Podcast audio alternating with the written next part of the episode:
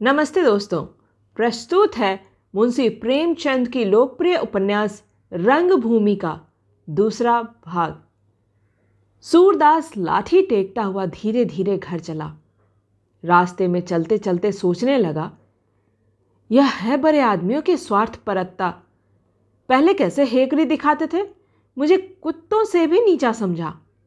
लेकिन जो ही मालूम हुआ कि ज़मीन मेरी है, कैसी लल्लो चप्पो करने लगे? इन्हें मैं अपनी ज़मीन दिए देता हूँ। पाँच रुपए दिखाते थे। मानो मैंने रुपए देखे ही नहीं। पाँच तो क्या? पाँच सौ भी दें तो ज़मीन ना दूँगा। मोहल्ले वालों को कौन सा मुँह दिखाऊँगा? इनके कारखाने के लिए बेचारी गौएँ मारी मारी फिरें। ईसाइयों को तनिक भी दया धर्म का विचार नहीं होता। बस सबको ईसाई ही बनाते फिरते हैं। कुछ नहीं देना था तो पहले ही दुदकार देते। मील भर दौड़ा कर कह दिया, चल, हट। इन सबों में मालूम होता है उसी लड़की का स्वभाव अच्छा है। उसी में दया धर्म है। बुढ़िया तो पूरी करकसा है। सीधे मुँह बात ही नहीं करती। इतना घमंड, जैसे यही विक्टोरिया है। राम राम, थक गया। अभी तक दम फूल रहा है। ऐसा आज तक कभी नहीं हुआ था कि इतना दौड़ाकर किसी ने कोरा जवाब दे दिया हो। भगवान की यही इच्छा होगी। मन, इतने दुखी ना हो। मांगना तुम्हारा काम है, देना दूसरों का काम है। अपना धन है, कोई नहीं देता तो तुम्हें बुरा क्यों लगता है? लोगों से कह दूँ कि साहब ज़मीन मांगते थे? नहीं, सब घबरा जाएँगे। मैंने जवाब तो दे दिया। अब दूसरों से कहने का परोजन क्या है? यह सोचता हुआ वह अपने द्वार पर आया। बहुत ही सामान्य झोपड़ी थी। द्वार पर एक नीम का वृक्ष था। किवारों की जगह बाँस की टहनियों की एक टट्टी लगी हुई थी। टट्टी हटाई, कमर से पैसों की छोटी सी पोटली निकाली, जो आज दिन भर की कमाई थी। तब झोपड़ी की छान टटोल कर एक थैली निकाली, जो उसके जीवन का सर्वस्व थी। उसमें पैसों की पोटली बहुत धीरे से रखी कि किसी के कानों में भनक भी ना पड़े। फिर थैली को छान में छिपाकर वह पड़ोस के एक घर से आग मांग लाया। पेड़ों के नीचे कुछ सूखी टहनियाँ जमा कर रखी थी, उनसे चूल्हा जलाया। झोपड़ी में हल्का सा अस्थिर प्रकाश हुआ। कैसी विडंबना थी। कितना नैराश्यपूर्ण दारिद्र्य था। न खाट, न बिस्तर न बर्तन न भाड़े। एक कोने में एक मिट्टी का घड़ा था, जिसकी आयु का कुछ अनुमान उस पर जमी हुई काई से हो सकता था। चूल्हे के पास हांडी थी। एक पुराना, चलने की भांति छिद्रों से भरा हुआ तवा। एक छोटी सी कठौती थी और एक लोटा। बस, यही उस घर की सारी संपत्ति थी। मानव लालसाओं का कितना संक्षिप्त स्वरूप। सूरदास ने आज जितना नाज पाया था, वह ज्यों का त्यों हांडी में डाल दिया। कुछ जौ थे, कुछ गेहूँ, कुछ मटर, कुछ चने, थोड़ी सी जुआर और मुट्ठी भर चावल। ऊपर से थोड़ा सा नमक डाल दिया। किसकी रसना ने ऐसी खिचड़ी का मज़ा चखा है? उसमें संतोष की मिठास थी, जिससे मीठी संसार की कोई वस्तु नहीं। हांडी को चूल्हे पर चढ़ाकर वह घर से निकला। द्वार पर टट्टी लगाई और सड़क पर जाकर एक बनिए की दुकान से थोड़ा सा आटा और एक पैसे का गुड़ लाया। आटे को कठौती में गूंद और तब आधा घंटे तक चूल्हे के सामने खिचड़ी का मधुर आलाप सुनता रहा। उस धुंधले प्रकाश में उसका दुर्बल शरीर और उसका जीर्ण वस्त्र मनुष्य के जीवन प्रेम का उपहास कर रहा था। हांडी में कई बार उबाल आए, कई बार आग बुझी। बार बार चूल्हा फूंकते फूंकते सूरदास की आँखों से पानी बहने लगता था। आँखें चाहे देख न सके, पर रो सकती हैं। यहाँ तक कि वह सड़ रस युक्त अवलेह तैयार हुआ। उसने उसे उतारकर नीचे रखा। तब तवा चढ़ाया और हाथों से रोटियाँ बनाकर सेकने लगा। कितना ठीक अंदाज था। रोटियाँ सब समान थी, न छोटी, न बड़ी, न सेवरी, न जली। तवे से उतार उतार कर रोटियों को चूल्हे में खिलाता था और ज़मीन पर रखता जाता था। जब रोटियाँ बन गई तो उसने द्वार पर खड़े होकर ज़ोर से पुकारा, मिट्ठू, आओ बेटा, खाना तैयार है। किंतु जब मिट्ठू ना आया तो फिर उसने अपने द्वार पर टट्टी लगाई और नायक राम के बरामदे में जाकर मिट्ठू मिट्ठू पुकारने लगा। मिट्ठू वहीं पड़ा सो रहा था। आवाज़ सुनकर चौंका। बारह तेरह वर्ष का सुंदर हंसमुख बालक था। भरा हुआ शरीर, सुडौल हाथ पाँव यह सूरदास के भाई का लड़का था। माँ बाप दोनों प्लेग में मर चुके थे। तीन साल से उसके पालन पोषण का भार सूरदास ही पर था। वह इस बालक को प्राणों से भी प्यारा समझता था। आप चाहे फाके करें, पर मिट्ठू को तीन बार अवश्य खिलाता था। आप मटर चबा कर रह जाता, पर उसे शक्कर और रोटी, कभी घी और नमक के साथ रोटियाँ खिलाता था। अगर कोई भिक्षा में मिठाई या गुड़ दे देता तो उसे बड़े यत्न से अंगोछे के कोने में बाँध लेता और मिट्ठू को ही देता। सबसे कहता यह कमाई बुढ़ापे के लिए कर रहा हूँ। अभी तो हाथ पैर चलते हैं। मांग खाता हूँ। जब उठ बैठ ना सकूँगा तो लोटा भर पानी कौन देगा? मिट्ठू को सोते पाकर गोद में उठा लिया और झोपड़ी के द्वार पर उतारा। तब द्वार खोला। लड़के का मुँह धुलवाया और उसके सामने गुड़ और रोटियाँ रख दी। मिट्ठू ने रोटी देखी तो तुनक कर बोला, मैं रोटी और गुड़ ना खाऊँगा। यह कहकर उठ खड़ा हुआ। सूरदास, बेटा, बहुत अच्छा गुड़ है, खाओ तो। देखो कैसी नरम नरम रोटियाँ हैं, गेहूँ की हैं। मिट्ठू, मैं ना खाऊँगा। सूरदास तो क्या खाओगे बेटा? इतनी रात गए और क्या मिलेगा? मिट्ठू, मैं तो दूध रोटी खाऊँगा। सूरदास, बेटा, इस जून खा लो सवेरे में दूध ला दूँगा। मिट्ठू रोने लगा। सूरदास उसे बहलाकर हार गया तो अपने भाग्य को रोता हुआ उठा। लकड़ी संभाली और टटोलता हुआ बजरंगी अहीर के घर आया, जो उसके झोपड़े के पास ही था। बजरंगी घाट पर बैठा नारियल पी रहा था। उसकी स्त्री जमुनी खाना पकाती थी। आँगन में तीन भैंसे और चार पाँच गायें चरनी पर बंधी हुई चारा खा रही थी। बजरंगी ने कहा, कैसे चले सूर्य? आज बग्घी पर कौन लोग बैठे तुमसे बातें कर रहे थे? सूरदास, वही गोदाम के साहब थे।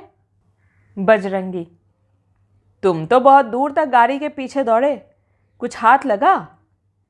सूरदास, पत्थर हाथ लगा, ईसाइयों में भी कहीं दया धर्म होता है? मेरी वही ज़मीन लेने को कहते थे? बजरंगी गोदाम के पीछे वाली ना? सूरदास। हाँ वही बहुत लालच देते रहे, पर मैंने हामी नहीं भरी। सूरदास ने सोचा था, अभी किसी से यह बात न कहूँगा, पर इस समय दूध लेने के लिए खुशामद ज़रूरी थी। अपना त्याग दिखाकर सुरखरू बनना चाहता था। बजरंगी, तुम हामी भरते तो कौन यहाँ उसे छोड़े देता था? तीन चार गाँवों के बीच में वही तो ज़मीन है। वह निकल जाएगी तो हमारी गायें और भैंसें कहाँ जाएँगी? जमुनी, मैं तो इन्हीं के द्वार पर सबको बाँध आती। सूरदास, मेरी जान निकल जाए तब तो बेचू ही ना। हज़ार पाँच सौ की क्या गिनती? भौजी, एक घूंट दूध हो तो दे दो। मिठुआ खाने बैठा है। रोटी और गुड़ छूता ही नहीं। बस दूध दूध की रट लगाए हुए है। जो चीज़ घर में नहीं होती, उसी के लिए जिद करता है। दूध ना पाएगा तो बिना खाए ही सो रहेगा। बजरंगी, ले जाओ, दूध का कौन अकाल है? अभी दुहा है। घीसू की माँ, एक कुल्हैया दूध दे दे सुरे को। जमुनी, ज़रा बैठ जाओ सुरे, हाथ खाली हो तो दू। बजरंगी, वहाँ मिठुआ खाने बैठा है तय कहती है, हाथ खाली हो तो दूँ। तुझसे ना उठा जाए तो मैं आऊँ? जमुनी जानती थी कि यह बुद्धूदास उठेंगे तो पाव के बदले आधा सिर दे देंगे। चटपट रसोई से निकल आई। एक कुल्हिया में आधा पानी लिया, ऊपर से दूध डालकर सूरदास के पास आई और विषाक्त हितैषिता से बोली, यह लो, लौंडे की जीव तुमने ऐसी बिगाड़ दी है कि बिना दूध के कौर नहीं उठाता। बाप जीता था तो भर पेट चने भी ना मिलते थे। अब दूध के बिना खाने ही नहीं उठता? सूरदास, क्या करूँ भाभी? रोने लगता है तो तरस आता है। जमुनी, अभी इस तरह पाल पोस रहे हो कि एक दिन काम आएगा, मगर देख लेना, जो चुल्लू भर पानी को भी पूछे, मेरी बात गांठ बाँध लो पराया लड़का कभी अपना नहीं होता। हाथ पाँव हुए और तुम्हें दुत्कार कर अलग हो जाएगा। तुम अपने लिए सांप पाल रहे हो। सूरदास, जो कुछ मेरा धर्म है किए देता हूँ। आदमी होगा तो कहाँ तक जस न मानेगा? हाँ अपनी तकदीर ही खोटी हुई तो कोई क्या करेगा? अपने ही लड़के क्या बड़े होकर मुँह नहीं फेर लेते? जमुनी, क्यों नहीं कह देते? मेरी भैंसे चरा लाया करे। जवान तो हुआ, क्या जन भर नन्हा ही बना रहेगा? घीसू ही का जोड़ी पारी तो है। मेरी बात गांठ बाँध लो। अभी से किसी काम में ना लगाया तो खिलाड़ी हो जाएगा। फिर किसी काम में उसका जी न लगेगा। सारी उम्र तुम्हारे ही सिर फुलौरिया खाता रहेगा। सूरदास ने इसका कुछ जवाब न दिया। दूध की कुलैया ली और लाठी से टटोलता हुआ घर चला। मिट्टू ज़मीन पर सो रहा था। उसे फिर उठाया और दूध में रोटियाँ भिगोकर उसे अपने हाथ से खिलाने लगा। मिट्टू नींद से गिरा पड़ता था। पर कौर सामने आते ही उसका मुँह अपने आप ही खुल जाता था। जब वह सारी रोटियाँ खा चुका है तो सूरदास ने उसे चटाई पर लिटा दिया और हांडी से अपनी पंचमेल खिचड़ी निकालकर खाई। पेट न भरा तो हांडी धोकर पी गया। तो फिर मिट्टू को गोद में उठाकर बाहर आया, द्वार पर टट्टी लगाई और मंदिर की ओर चला। यह मंदिर ठाकुर जी का था। बस्ती के दूसरे सिरे पर। ऊँची कुर्सी थी। मंदिर के चारों तरफ़ तीन चार गज का चौड़ा चबूतरा था। यही मोहल्ले की चौपाल थी। सारे दिन दस पाँच आदमी यहाँ लेटे या बैठे रहते थे। एक पक्का कुआँ भी था, जिस पर जगधर नाम का एक खोमचे वाला बैठा करता था। तेल की मिठाइयाँ, मूंगफली, रामदाने के लड्डू आदि रखता था। राहगीर आते उसे मिठाइयाँ लेते, पानी निकाल कर पीते और अपनी राह चले जाते। मंदिर के पुजारी का नाम दयागिरी था, जो इसी मंदिर के समीप एक कुटिया में रहते थे। सगुण ईश्वर के उपासक थे। भजन कीर्तन को मुक्ति का मार्ग समझते थे और निर्वाण को ढोंग कहते थे। शहर के पुराने रईस कुंवर भरत सिंह के यहाँ मासिक वृत्ति बंधी हुई थी। इसी से ठाकुर जी का भोग लगता था। बस्ती से भी कुछ न कुछ मिल ही जाता था। निष्प्रिय आदमी था, लोभ छू भी नहीं गया था। संतोष और धीरज का पुतला था। सारे दिन भगवत भजन में मग्न रहता। मंदिर में एक छोटी सी संगत थी। आठ नौ बजे रात को दिन भर के काम धंधे से निवृत्त होकर कुछ भक्तजन जमा हो जाते थे। और घंटे दो घंटे भजन गाकर चले जाते थे। ठाकुर दिन ढोलक बजाने में निपुण था, बजरंगी करताल बजाया करता था। जगधर को तंबूरे में कमाल था। नायक राम और दयागिरी सारंगी बजाते थे। मंजीरे वालों की संख्या घटती बढ़ती रहती थी। जो और कुछ ना कर सकता, वह मंजीरा ही बजाता था। सूरदास इस संगत का प्राण था। वह ढोल, मंजीरे, करताल, सारंगी, तंबूरा सभी में समान रूप से अभ्यस्त था। और गाने में तो आसपास के कई मोहल्लों में उसका जवाब न था। ठुमड़ी गज़ल से उसे रुचि न थी। कबीर, मीरा, दादू, कमाल, पलटू आदि संतों के भजन गाता था। उस समय उसका नेत्रहीन मुख अति आनंद से प्रफुल्लित हो जाता था। गाते गाते मस्त हो जाता। तन बदन की सुधी न रहती। सारी चिंताएँ, सारे क्लेश भक्ति सागर में विलीन हो जाते थे। सूरदास मिट्ठू को लेकर पहुँचा तो संगत बैठ चुकी थी। सभासद आ गए थे। केवल सभापति की कमी थी। उसे देखते ही नायक राम ने कहा, तुमने बड़ी देर कर दी। आधे घंटे से तुम्हारी राह देख रहे हैं। यह लौंडा बेतरा तुम्हारे गले पड़ा है। क्यों नहीं इसे हमारे ही घर से कुछ मांग कर खिला दिया करते? दयागिरी। यहाँ चला आया करे तो ठाकुर जी के प्रसाद से ही पेट भर जाए। सूरदास, तुम ही लोगों का दिया खाता है या और किसी का? मैं तो बनाने भर को हूँ। जगधर, लड़कों को इतना सिर चढ़ाना अच्छा नहीं। गोद में लादे फिरते हो, जैसे नन्ना सा बालक हो। मेरा विद्याधर इससे दो साल छोटा है, मैं उसे कभी गोद में लेकर नहीं फिरता। सूरदास बिना माँ बाप के लड़के हठी हो जाते हैं। हाँ क्या होगा? दयागिरी। पहले रामायण की एक चौपाई हो जाए? लोगों ने अपने अपने साथ संभाले। सुर मिला और आधा घंटे तक रामायण हुई। नायक राम, वाह सूरदास, वाह! अब तुम्हारे ही दम का जलूसा है। बजरंगी, मेरी तो कोई दोनों आँखें ले ले और यह हुनर मुझे दे दे। तो मैं खुशी से बदल लूँ। जगधर, अभी भैरव नहीं आया, उसके बिना रंग नहीं जमता। बजरंगी, ताड़ी बेचता होगा, पैसे का लोभ बुरा होता है।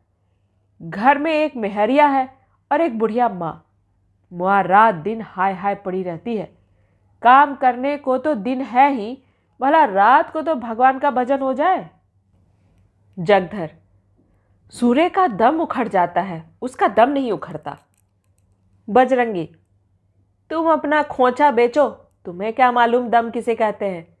सूरदास जितना दम बांधते हैं, उतना दूसरा बांधे तो कलेजा फट जाए। हँसी खेल नहीं है। जगधर अच्छा भैया, सूरदास के बराबर दुनिया में कोई दम नहीं बाँध सकता। अब खुश हुए? सूरदास, भैया, इसमें झगड़ा काहे का? मैं कब कहता हूँ कि मुझे गाना आता है? तुम लोगों का हुक्म पाकर जैसा भला बुरा बनता है, सुना देता हूँ। इतने में भैरव भी आकर बैठ गया। बजरंगी ने व्यंग करके कहा, क्या अब कोई ताड़ी पीने वाला नहीं था? इतनी जल्दी क्यों दुकान बढ़ा दी? ठाकुर दिन मालूम नहीं हाथ पैर भी धोए हैं या वहाँ से सीधे ठाकुर जी के मंदिर में चले आए। अब सफ़ाई तो कहीं रही नहीं गई। भैरव, क्या मेरी देह में ताड़ी पुती हुई है? ठाकुर दिन, भगवान के दरबार में इस तरह ना आना चाहिए। जात चाहे ऊँची हो या नीची, पर सफ़ाई चाहिए ज़रूर। भैरव, तुम यहाँ नित्य नहा कर आते हो? ठाकुर दिन, पाप बेचना कोई नीच काम नहीं है? भैरव, जैसे पान वैसे ताड़ी, पान बेचना कोई ऊँचा काम नहीं है? ठाकुर दिन पान भगवान के भोग के साथ रखा जाता है। बड़े बड़े जनेऊधारी मेरे हाथ का पान खाते हैं। तुम्हारे हाथ का तो कोई पानी नहीं पीता। नायक राम, ठाकुर दिन, यह बात तो तुमने बहुत खरी कही। सच तो है, पासी से कोई घरा तक नहीं छुआता। भैरव, हमारी दुकान पर एक दिन आकर बैठ जाओ तो दिखा दूँ कैसे कैसे धर्मात्मा और तिलकधारी आते हैं। जोगी जति लोगों को तो किसी ने पान खाते देखा है? ताड़ी, गांजा, चरस पीते चाहे सब देख लो। एक से एक महात्मा आकर खुशामद करते हैं। नायक राम। ठाकुर दीन अब इसका जवाब दो। भैरव पढ़ा लिखा होता तो वकीलों के कान काटता। भैरव, मैं तो सच्ची बात कहता हूँ, जैसे ताड़ी वैसे पान। बल्कि परात की ताड़ी को तो लोग दवा की तरह पीते हैं। जगधर। यारों, दो एक भजन होने दो। मान क्यों नहीं जाते ठाकुर दिन? तुम्हें हारे भैरव जीता। चलो छुट्टी हुई। नायक राम, वाह, हार क्यों मान ले? सात सरात है कि दिल लगी? हाँ ठाकुर दिन, कोई जवाब सोचो, निकालो। ठाकुर दिन, मेरी दुकान पर खड़े हो जाओ, जी खुश हो जाता है। केवड़े और गुलाब की सुगंध उड़ती है। इसकी दुकान पर कोई खड़ा हो जाए तो बदबू के मारे नाक फटने लगती है। खड़ा नहीं रहा जाता। पर नाले में भी इतनी दुर्गंध नहीं होती। बजरंगी, मुझे जो घंटे भर के लिए राज मिल जाता तो सबसे पहले शहर भर की ताड़ी की दुकानों में आग लगवा देता।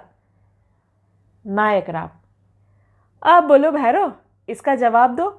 दुर्गंध तो सचमुच उड़ती है। है कोई जवाब? भैरव जवाब एक नहीं, सैकड़ों है। पान सड़ जाता है तो कोई मिट्टी के मोल भी नहीं पूछता। यहाँ तारी जितनी सड़ती है, उतना ही उसका मोल बढ़ता है। सिरका बन जाता है तो रुपए बोतल बिकता है। और बड़े बड़े जने उधारी लोग खाते हैं।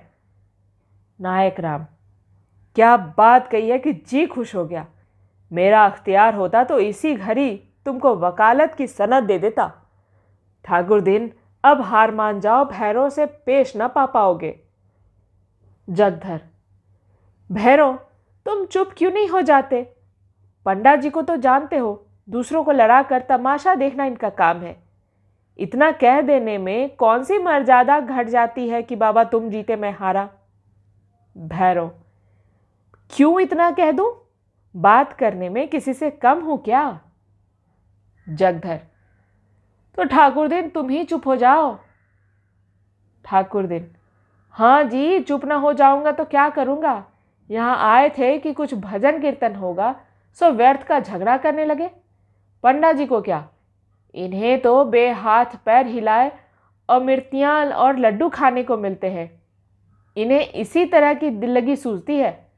यहाँ तो पहर रात से उठकर फिर चक्की में जुटना है। जगधर मेरी तो अब की भगवान से भेंट होगी तो कहूँगा, किसी पंडे के जन्म घट देना। नायक राम, भैया, मुझ पर हाथ ना उठाओ, दुबला पतला आदमी हूँ। मैं तो चाहता हूँ, जलपान के लिए तुम्हारे ही खोचे से मिठाइयाँ लिया करूँ। मगर उस पर इतनी मक्खियाँ उड़ती हैं, ऊपर से इतना मैल जमा रहता है कि खाने को जी नहीं चाहता।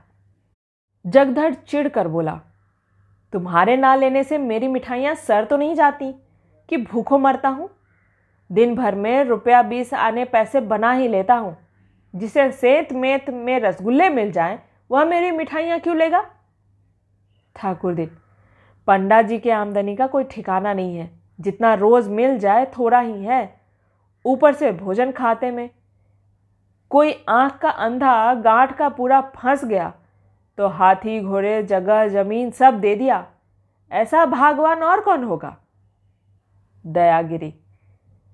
कहीं नहीं ठाकुर दीन, अपनी मेहनत की कमाई सबसे अच्छी। पंडों को यात्रियों के पीछे दौड़ते नहीं देखा है।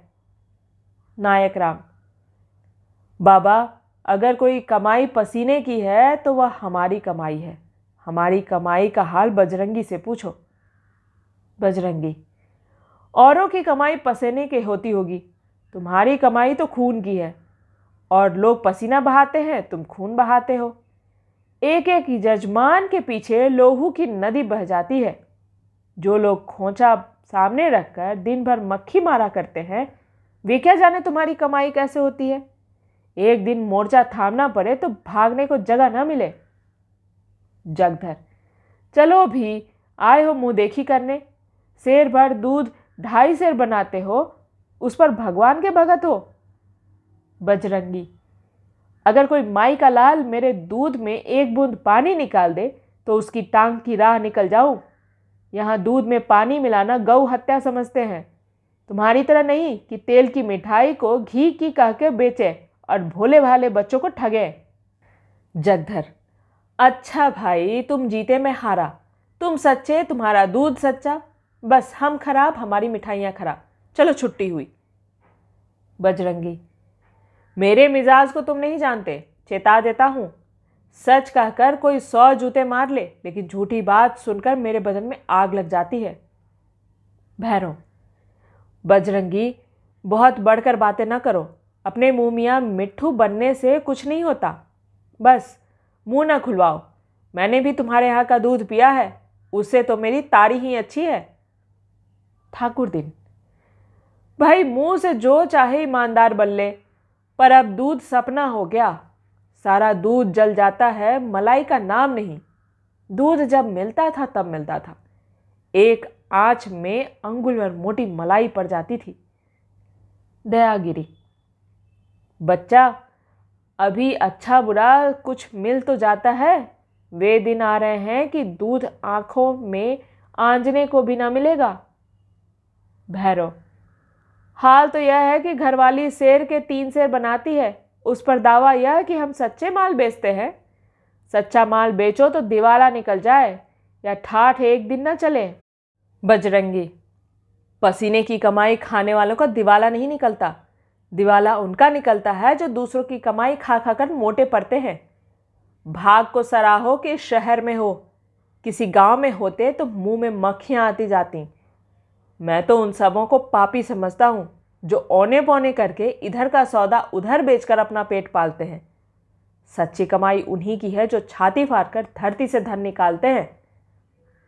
बजरंगी ने बात तो कही, लेकिन लज्जित हुआ। इस लपेट में वहाँ के सभी आदमी आ जाते थे। वह भैरव, जगधर और ठाकुर दिन को लक्ष्य करना चाहता था। पर सूरदास नायक राम, दयागिरी सभी पापियों की श्रेणी में आ गए। नायक राम तब तो भैया तुम हमें भी ले बीते। एक पापी तो मैं ही हूँ कि सारे दिन मटर गश्ती करता हूँ और वह भोजन करता हूँ कि बड़ों बड़ों को मयसर ना हो। ठाकुर दिन, तुम्हारा पापी मैं हूँ कि शौक की चीज़ बेचकर रोटियाँ कमाता हूँ। संसार में तमौली न रहे तो किसका नुकसान होगा? जगधर, तीसरा पापी मैं हूँ कि दिन भर ऑन पॉन करता रहता हूँ। सेव और खुम खाने को ना मिले तो कोई मर न जाएगा। भैरव, तुमसे बड़ा पापी मैं हूँ कि सबको नशा खिलाकर अपना पेट पालता हूँ। सच पूछो तो इससे बुरा कोई काम नहीं है। आठों पहर नशेबाजों का साथ, उन्हीं की बातें सुनना, उन्हीं के बीच रहना, यह भी कोई ज़िंदगी है? दयागिरी, क्यों बजरंगी? साधु संत तो सबसे बड़े पापी होंगे कि वे कुछ नहीं करते। बजरंगी नहीं बाबा, भगवान के भजन से बढ़कर और कौन उद्दम होगा? राम नाम की खेती सब कामों से बढ़कर है। नायक राम तो यहाँ अकेले बजरंगी पुण्यात्मा है और सबके सब पापी हैं? बजरंगी, सच पूछो तो सबसे बड़ा पापी मैं हूँ कि गौओं का पेट काट कर उनके बछड़ों को भूखा मारकर अपना पेट पालता हूँ। सूरदास, भाई खेती सबसे उत्तम है बान उससे मध्यम है। बस, इतना ही फ़र्क है। बान को पाप क्यों कहते हैं? और क्यों पापी बनते हो? हाँ सेवा निर्धीन है, और जो चाहो उसे पाप कहो। अब तक तो तुम्हारे ऊपर भगवान की दया है अपना अपना काम करते हो। मगर ऐसे बुरे दिन आ रहे हैं, जब तुम्हें सेवा और टहल करके पेट पालना पड़ेगा। जब तुम अपने नौकर नहीं, पराये के नौकर हो जाओगे तब तुम में नीति धर्म का निशान भी न रहेगा। सूरदास ने ये बातें बड़े गंभीर भाव से कही, जैसे कोई ऋषि भविष्यवाणी कर रहा हो। सब सन्नाटे में आ गए। ठाकुर दीन ने चिंतित होकर कहा, क्यों सुरे? कोई विपत आने वाली है क्या? मुझे तो तुम्हारी बातें सुनकर डर लग रहा है। कोई नई मुसीबत तो नहीं आ रही है? सूरदास हाँ लक्षण तो दिखाई देते हैं। चमड़े के गोदाम वाला साहब यहाँ एक तंबाकू का कारखाना खोलने जा रहा है। मेरी ज़मीन मांग रहा है। कारखाना का खुलना ही हमारे ऊपर विपत का आना है। ठाकुर दिन। तो जब जानते ही हो तो क्यों अपनी ज़मीन देते हो? सूरदास। मेरे देने पर थोड़ी है भाई। मैं दूँ तो भी ज़मीन निकल जाएगी, ना दूँ तो निकल जाएगी। रुपए वाले सब कुछ कर सकते हैं। बजरंगी। साहब रुपए वाले होंगे, अपने घर के होंगे। हमारी ज़मीन क्या खाकर ले जाएँगे? माथे गिर जाएँगे, माथे ठट्ठा नहीं है। अभी यही बातें हो ही रही थी कि सैयद ताहिर अली आकर खड़े हो गए और नायक राम से बोले पंडा जी मुझे आपसे कुछ कहना है, ज़रा इधर चले आइए। बजरंगी, उसी ज़मीन के बारे में कुछ बातचीत करनी है ना? वह ज़मीन न बिकेगी। ताहिर, मैं तुमसे थोड़े ही पूछता हूँ, तुम उस ज़मीन के मालिक मुख्तार नहीं हो? बजरंगी, कह तो दिया वह ज़मीन न बिकेगी, मालिक मुख्तार कोई भी हो। ताहिर, आइए पंडा जी आइए, इन्हें भकने दीजिए। नायक राम, आपको जो कुछ कहना हो कहिए, ये सब लोग अपने ही हैं, किसी से पर्दा नहीं है। सुनेंगे तो सब सुनेंगे, और जो बात तय होगी, सबकी सलाह से होगी। कहिए, क्या कहते हैं? ताहिर, उस ज़मीन के बारे में बातचीत करनी थी। नायक राम तो उस ज़मीन का मालिक तो आपके सामने बैठा हुआ है। जो कुछ कहना है, उसी से क्यों नहीं कहते? मुझे बीच में दलाली नहीं खानी है। जब सूरदास ने साहब के सामने इनकार कर दिया है तो फिर कौन सी बात बाकी रह गई? बजरंगी, इन्होंने सोचा होगा कि पंडा जी को बीच में डालकर काम निकाल लेंगे। साहब से कह देना यहाँ साहबी नहीं चलेगी। ताहिर, तुम अहीर हो ना, तभी इतने गर्म हो रहे हो। अभी साहब को जानते नहीं हो, तभी बढ़ चढ़ के बातें कर रहे हो। जिस वक्त साहब ज़मीन लेने पर आ जाएँगे, ले ही लेंगे। तुम्हारे रोके ना रुकेंगे। जानते हो, शहर के हाकिमों से उनका कितना रब्त जब्त है? उनकी लड़की की मंगनी हाकिम जिला से होने वाली है। उनकी बात को कौन टाल सकता है? सीधे से रजामंदी के साथ दे दोगे तो अच्छे दाम पा जाओगे। शरारत करोगे तो ज़मीन भी निकल जाएगी कौरी भी हाथ न लगेगी। रेलों के मालिक क्या ज़मीन अपने साथ लाए थे? हमारी ही ज़मीन तो ली है। क्या उसी कायदे से यह ज़मीन नहीं निकल सकती? बजरंगी, तुम्हें भी कुछ तय कराई मिलने वाली होगी, तभी इतनी खैर खा कर रहे हो। जगधर उनसे जो कुछ मिलने वाला हो, वह हम ही से ले लीजिए और उनसे कह दीजिए ज़मीन ना मिलेगी। आप लोग झांसेबाज है, ऐसा झांसा दीजिए कि साहब की अकिल गुम हो जाए। ताहिर, खैर ख्वाही रुपए के लालच से नहीं है। अपने मालिक की आँख बचाकर एक कौरी भी लेना हराम समझता हूँ। खैर ख्वाही इसीलिए करता हूँ कि उनका नमक खाता हूँ। जगधर अच्छा साहब, भूल हुई, माफ़ कीजिए। मैंने तो संसार के चलन की बात कही थी। ताहिर तो सूरदास, मैं साहब से जाकर क्या कहूँ? सूरदास, बस यही कह दीजिए कि ज़मीन ना बिकेगी। ताहिर, मैं फिर कहता हूँ, धोखा खाओगे? साहब ज़मीन लेकर ही छोड़ेंगे? सूरदास, मेरे जीते जी तो ज़मीन ना मिलेगी। हाँ मर जाऊँ तो भले ही मिल जाए। ताहिर अली चले गए तो भैरव बोला, दुनिया अपना ही फ़ायदा देखती है। अपना कल्याण हो, दूसरे जिए या मरे। बजरंगी, तुम्हारी तो गाय चरती है, इसलिए तुम्हारी भलाई तो इसी में है कि ज़मीन बने रहे। मेरी कौन गाय चरती है? कारखाना खुला तो मेरी बिक्री चौगुनी हो जाएगी। यह बात तुम्हारे ध्यान में क्यों नहीं आई? तुम सबकी तरफ़ से वकालत करने वाले कौन हो? सूर्य की ज़मीन है यह बेचे या रखे, तुम कौन होते हो बीच में कूदने वाले? नायक राम। हाँ बजरंगी, जब तुमसे कोई वास्ता सरोकार नहीं है तो तुम कौन होते हो बीच में कूदने वाले?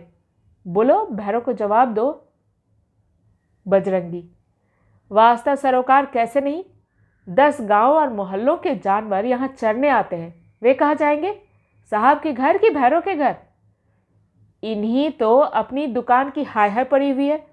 किसी के घर सैंड क्यों नहीं मारते? जल्दी से धनवान हो जाओगे। भैरव, सेंध मारो तुम, यहाँ दूध में पानी नहीं मिलाते। दयागिरी, भैरव, तुम सचमुच बड़े झगड़ालू हो। जब तुम्हें प्रिय वचन बोलना नहीं आता तो चुप क्यों नहीं रहते? बहुत बातें करना बुद्धिमानी का लक्षण नहीं, मूर्खता का लक्षण है। भैरव, ठाकुर जी के भोग के बहाने से रोज छाछ पा जाते हो ना? बजरंगी की जय क्यों ना मनाओगे? नायक राम, पट्ठा बात बेलाग कहता है कि एक बार सुनकर फिर किसी की जबान नहीं खुलती।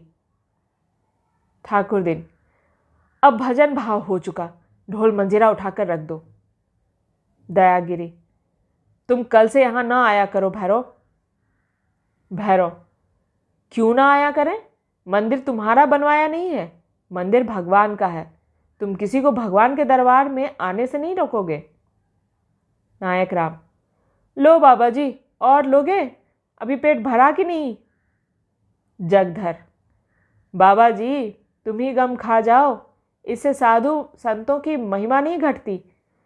भैरव, साधु संतों की बात का तुम्हें बुरा ना मानना चाहिए। भैरव, तुम खुशामद करो, क्योंकि खुशामद की रोटियाँ खाते हो। यहाँ किसी के दबैल नहीं है। बजरंगी। ले, अब चुप ही रहना भैरव बहुत हो चुका। छोटा मुँह, बड़ी बात। नायक राम तो भैरव को धमकाते क्या हो? क्या कोई भगोड़ा समझ लिया है? तुमने जब दंगल मारे थे, तब मारे थे। अब तुम वही नहीं हो। आजकल भैरव की दुहाई है। भैरव नायक राम के व्यंग हास्य पर झल्लाया नहीं, हंस पड़ा। व्यंग में विष नहीं था, रस था। संख्या मरकर रस हो जाती है। भैरव का हंसना था कि लोगों ने अपने अपने साथ संभाले और भजन होने लगा। सूरदास की सुरीली तान आकाश मंडल में यो नृत्य करती हुई मालूम होती थी, जैसे प्रकाश ज्योति जल के अंतस्थल में नृत्य करती है। झीनी झीनी बीनी चदरिया, काहे के ताना, काहे के भरनी, कौन तार से बीनी चंदरिया? इंगला पिंगला ताना भरनी, सुखमन तार से बीनी चदरिया। आठ कवल दस चरखा डोले, पाँच तत्ता गुन तीनी चदरिया। साई को सियत मास दस लागे, ठोक ठोक के बानी चदरिया। सो चादर सुर नर मुनि ओढ़े, ओढ़ी के मैली कीनी चदरिया। दास कबीर जतन से ओढ़ी ज्यों की त्यों धर दीनी चदरिया। बातों में रात अधिक जा चुकी थी। ग्यारह का घंटा सुनाई दिया। लोगों ने ढोल मंजीरे समेट दिए। सभा विसर्जित हुई। सूरदास ने मिट्ठू को फिर गोद में उठाया और अपनी झोपड़ी में लाकर टाट पर सुला दिया और आप ज़मीन पर लेट रहा। धन्यवाद।